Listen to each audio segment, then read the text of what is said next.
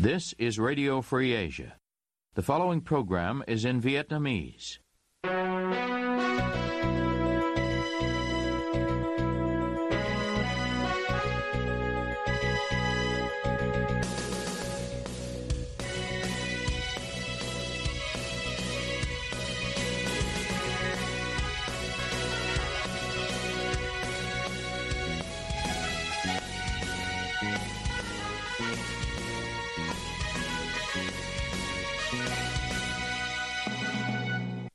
Đây là Đài Á Châu Tự Do, phát đi từ thủ đô Washington, D.C., Hoa Kỳ.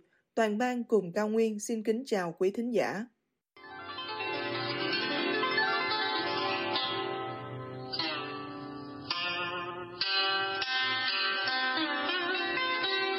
Kính mời quý vị theo dõi chương trình phát thanh tối Chủ nhật ngày 11 tháng 9 năm 2022 đang được phát trực tiếp từ lúc 9 giờ giờ Việt Nam trên trang chủ Ban Tiếng Việt Đài Á Châu Tự Do.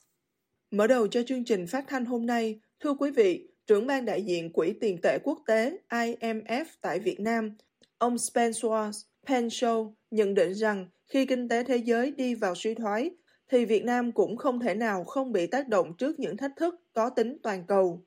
Mời quý vị lắng nghe bài Cảnh báo rủi ro kinh tế Việt Nam vẫn đạt tỷ lệ tăng trưởng cao do Thanh Trúc thực hiện cần nhìn vào bức tranh kinh tế toàn cầu để hình dung Việt Nam không thể nào thoát khỏi ảnh hưởng toàn cảnh kinh tế thế giới u ám hiện nay là quan điểm của chuyên gia kinh tế Nguyễn Huy Vũ trong điện thư gửi cho RFA từ Na Uy.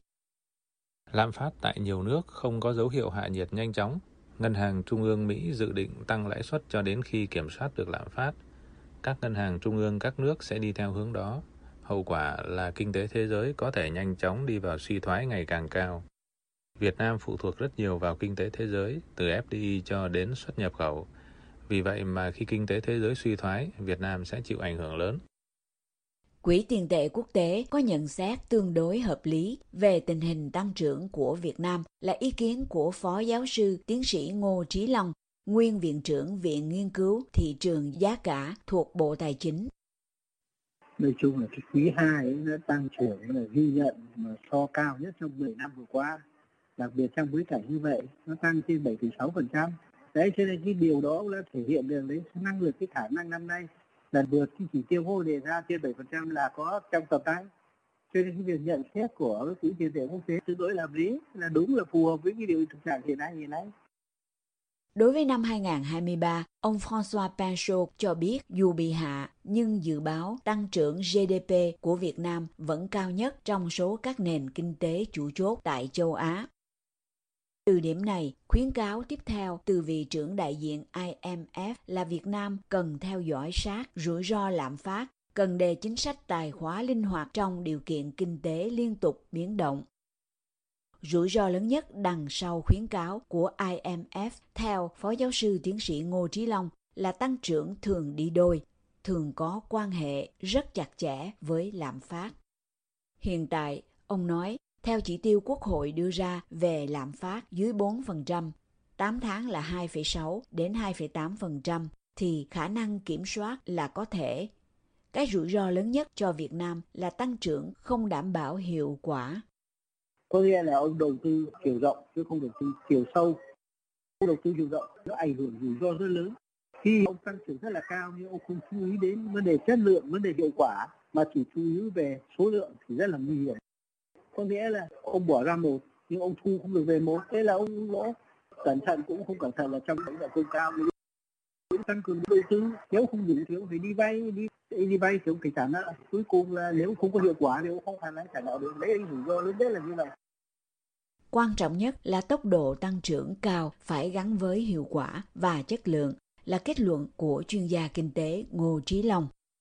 Không chỉ IMF mà cả World Bank cũng có đánh giá tương tự về kinh tế Việt Nam. Tiến sĩ Khương Hữu Lộc, giám đốc tài chính CFO cho một số tập đoàn lớn của Mỹ, giảng viên chương trình MBA quản trị kinh doanh cho một vài đại học ở Hoa Kỳ, phân tích GDP của Việt Nam năm 2021 gia tăng 2.6%, có nghĩa là dưới 3%, rất là thấp vì bị Covid hoàn thành trong mấy tháng đầu 2022 GDP của Việt Nam thấp nhưng mà họ đánh giá rằng cuối năm nay GDP Việt Nam sẽ gia tăng 7 chấm rưỡi rồi lúc trước thì họ dự tính là 6 chấm rưỡi bây giờ họ gia tăng lên 1 phần trăm cả IMF và World Bank đều đánh giá như vậy Sở dĩ kinh tế Việt Nam có dấu hiệu gia tăng nhiều hơn là vì so với hiện trạng trì trệ từ năm trước đó. Đối với Việt Nam, GDP gia tăng 2,6 là trì trệ. Tiến sĩ Khương Hữu Lộc nói. Vì một nền kinh tế gọi là đang phát triển, đó, developing world, đó, thì gia tăng 7, 8, 9% là chuyện thường lắm một nền kinh tế trưởng thành mà lớn như Hoa Kỳ hay nguyên khối Âu Châu đó mà gia tăng 3% gọi là quá tốt rồi. Thành ra mình phải nhìn một cách tương đối. Do vậy, nói kinh tế Việt Nam trên đà hồi phục là điều không thể phủ nhận nhờ các yếu tố như sau. Việt Nam là một trong những quốc gia đã chủng ngừa Covid cho người dân nhiều nhất, cao nhất trên đã Châu mà lại chủng ngừa với thuốc tân tiến của bên Hoa Kỳ và Âu Châu. Cái đường lối sống chung với Covid để mình trước kinh tế nó đi vững chãi hơn. Việt Nam xuất khẩu nhiều nhất sang Hoa Kỳ, kế đó là Âu Châu và Trung Quốc. Hoa Kỳ và châu Âu theo tiến sĩ Khương Hữu Lộc cho hay, đang đối diện tình trạng stagflation, có nghĩa là kinh tế trì trệ và lạm phát tăng. Đây là điều rất khó giải quyết trong ngắn hạn. Nhưng mà Việt Nam hiện tại đang được hưởng lợi là nhiều công ty đang đầu tư thêm ở Việt Nam. Ví dụ như Intel tuyên bố là đầu tư thêm 500 triệu đô la và Samsung rời khỏi Trung Quốc đầu tư qua Việt Nam rồi cái chuỗi cung của Việt Nam hiện tại không có bị ảnh hưởng nhiều Việt Nam gần như tự lực tự cường về thực phẩm trong khi những quốc gia nghèo khác đó, thì tùy thuộc vào ngũ cốc của bên Ukraine và bên Nga. Mặc dầu giá dầu quả, dầu xăng có ảnh hưởng một phần nào, cái mức gia tăng 7.5% này là một cái điều có thể tin tưởng được. Để tránh rủi ro khi kinh tế tăng trưởng cao, Việt Nam có theo được cảnh báo của IMF là giỏi sát lạm phát cũng như áp dụng chính sách tài khóa linh hoạt trong hoàn cảnh kinh tế nhiều biến động hay không. Tiến sĩ Khương Hữu Lộc cho rằng lạm phát ở Việt Nam hiện ở mức 3,8%, thế nhưng từng có một cảnh báo là Việt Nam đo lường mức độ lạm phát không chính xác. Việt Nam không có đi theo từng mẫu hàng, họ dùng cái con số đại cương có thể là rất là sai lạc ví dụ như bên Hoa Kỳ, khi mà họ nói thịt heo, thịt gà, thịt bò hay là xăng cổ hay tất cả, họ đi theo từng vùng và họ làm cái tỷ trọng để họ tính là họ pháp nó rất là chính xác. Mà mặc dù như vậy, bên Hoa Kỳ thỉnh thoảng họ cũng làm sai và vài tháng sau họ chỉnh đốn. Còn Việt Nam họ không có những cái khả năng mà theo dõi sát từng hàng hóa. Ví dụ như thịt bò, thịt heo ở Đà Nẵng nó khác, ở Sài Gòn nó khác, ở Cần Thơ không chính xác. Thành ra nặng lạm phát Việt Nam có thể cao hơn, mức 3.8% và một khi không đo lường được chính xác mức độ lạm phát thì biện pháp linh hoạt tài khóa sẽ không mang lại hiệu quả. Khi Việt Nam nghĩ rằng nạn lạm phát 3.8 có nghĩa là dưới 4% họ không lo. Thứ nữa là Việt Nam theo cái mẫu kinh tế tương tự Trung Quốc mà Trung Quốc bây giờ đang vỡ nợ tại vì thị trường địa ốc thổi giá hiện tại cái mức thổi giá của địa ốc Việt Nam có thể sẽ là một cái triệu chứng ung thư cho nền kinh tế Việt Nam. Kèm theo đó, vẫn lời tiến sĩ Khương Hữu Lộc, mức nợ công tư của Việt Nam chưa chính xác và chưa được chỉnh đốn.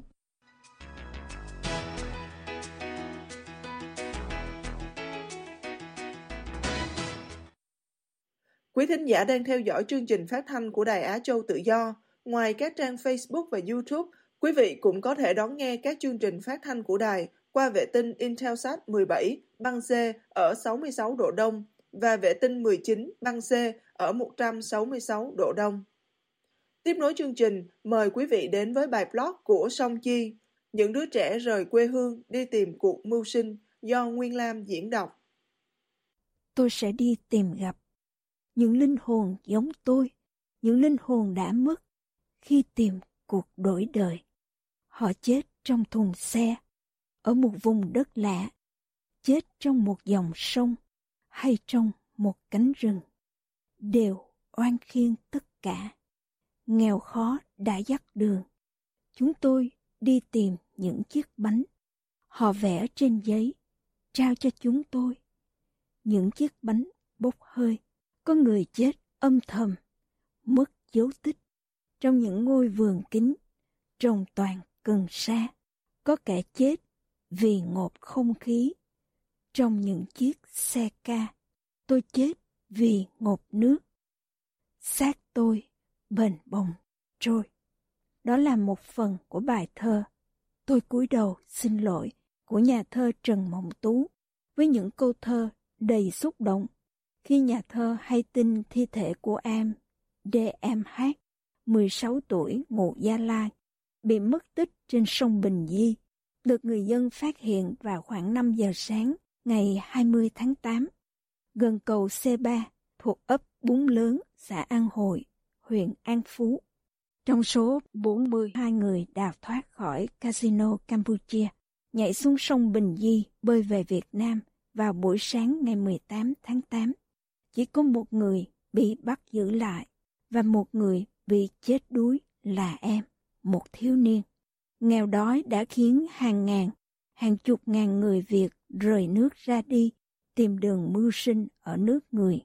Mỗi năm, trong số đó có cả những đứa trẻ vị thành niên. Chỉ riêng cái bẫy lừa sang Campuchia, việc nhẹ, lương cao cũng đã lôi kéo hàng ngàn người Việt, người lớn có, trẻ vị thành niên có, sang làm cho các casino do người Trung Quốc làm chủ. Hóa ra thực tế là phải làm việc mười mấy giờ một ngày. Nếu không đạt chỉ tiêu, thì bị đánh đập, tra tấn, chích điện. Cuộc sống như trong địa ngục, mà nhiều người thoát về kể lại. Và nếu không làm nổi xin về, thì phải bỏ ra một số tiền lớn để bồi thường hợp đồng. Nhiều gia đình có con bị lừa sang Campuchia. Khi con làm không nổi, gọi điện thoại về cầu cứu. Đã phải bán trâu bò, cầm cố ruộng nương, vay ngân hàng, thậm chí vay nóng bên ngoài để có tiền chuộc con về.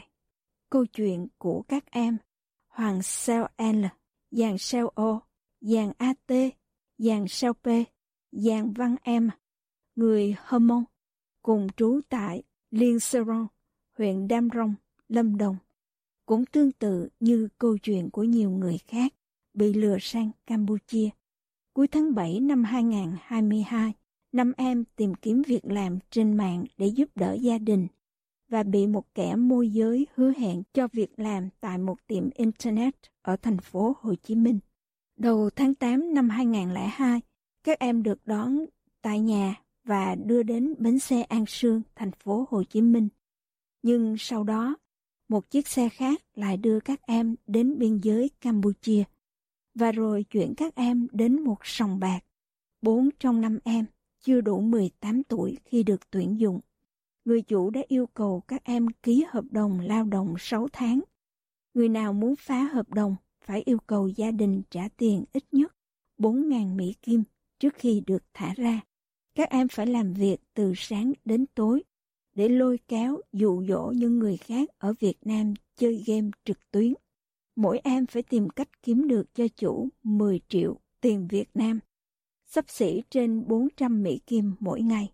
Nếu không đạt được mức đó, thì không được trả tiền, bị đánh đập, và nếu sau vài ngày không đạt được mức yêu cầu này, thì sẽ bị bán cho một công ty khác gần biên giới với Thái Lan. Ngày 26 tháng 8 năm 2022, năm trẻ vị thành niên người Hơ Mông này đã được cảnh sát Campuchia giải cứu và đưa về Mộc Bài, cửa khẩu quốc tế giữa Việt Nam và Campuchia vào ngày hôm sau để giao cho cảnh sát Việt Nam. Sau khi thủ tục giấy tờ ở biên giới được xử lý xong, năm em đã về đến nhà vào ngày 30 tháng 8 năm 2022. So với nhiều đứa trẻ vị thành niên khác, các em vẫn còn may mắn vì đã về nhà an toàn.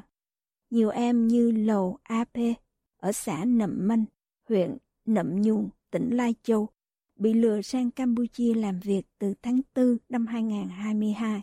Y Vương Em ở xã Dilea, huyện Krông Năng, tỉnh Đắk Lắk, bị lừa sang Campuchia từ tháng 7 năm 2022 và vẫn đang còn phải làm việc.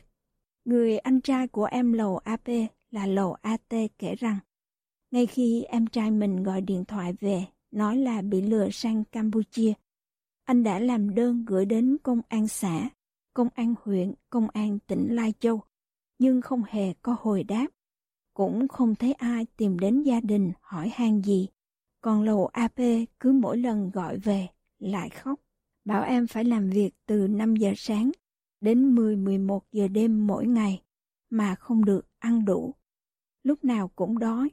Em làm rất nhiều tiền cho ông chủ, nhưng không hề nhìn thấy một đồng lương nào. Lại luôn luôn bị dọa rằng nếu không làm tốt thì sẽ bị bán đi nơi khác. Em cũng cho hay là có rất nhiều trẻ vị thành niên làm việc ở đó. Người Kinh có, người Giao, người Thái có, kể cả các em gái. Em nào không thành thạo máy tính, không dụ được nhiều người chơi game thì bị đánh. Có những em làm vài ngày là biến mất, không biết đã bị bán đi đâu.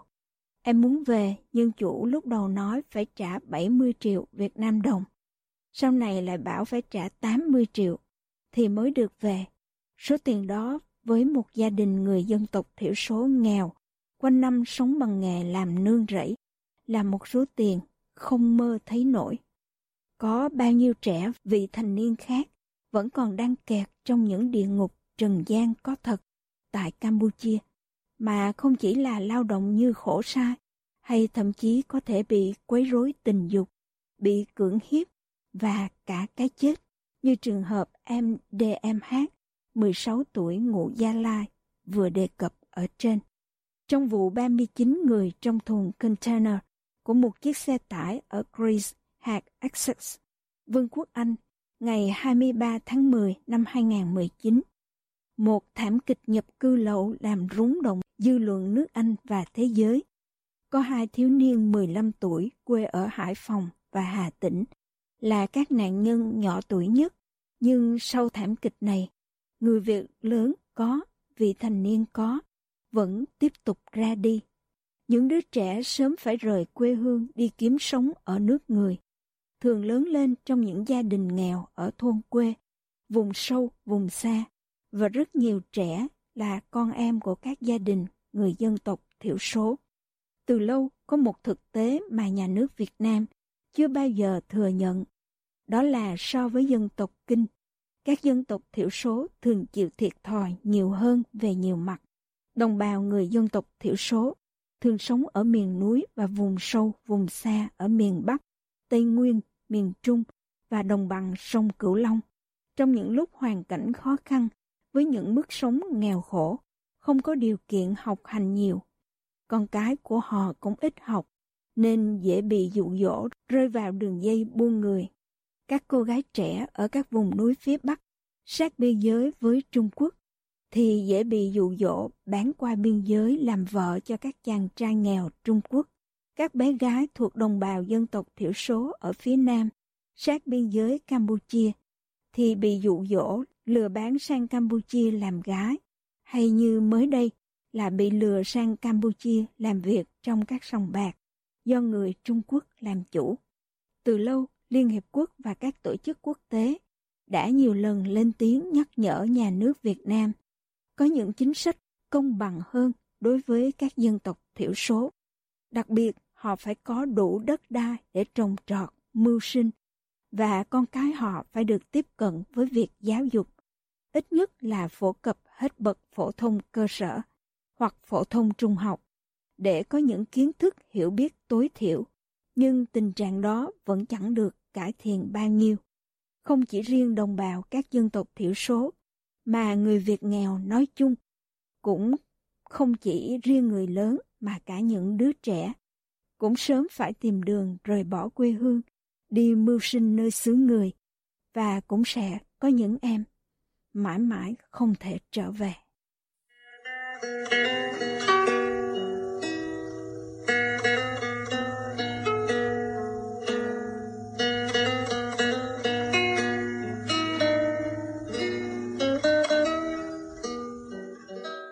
Quý thính giả vừa theo dõi chương trình phát thanh tối Chủ nhật ngày 11 tháng 9 năm 2022 của Đài Á Châu Tự Do. Ứng dụng tin nhắn mới RFA trên điện thoại thông minh và podcast cũng có thể giúp quý vị theo dõi chương trình tin tức, thời sự bằng video hay audio của Đài Á Châu Tự Do. Quý vị quan tâm đến chương trình, xin gửi email về địa chỉ vietweb.rfa.org. Toàn ban cùng Cao Nguyên cảm ơn quý vị đã đến với chương trình và hẹn gặp lại quý vị vào chương trình ngày mai. You have been listening to Radio Free Asia.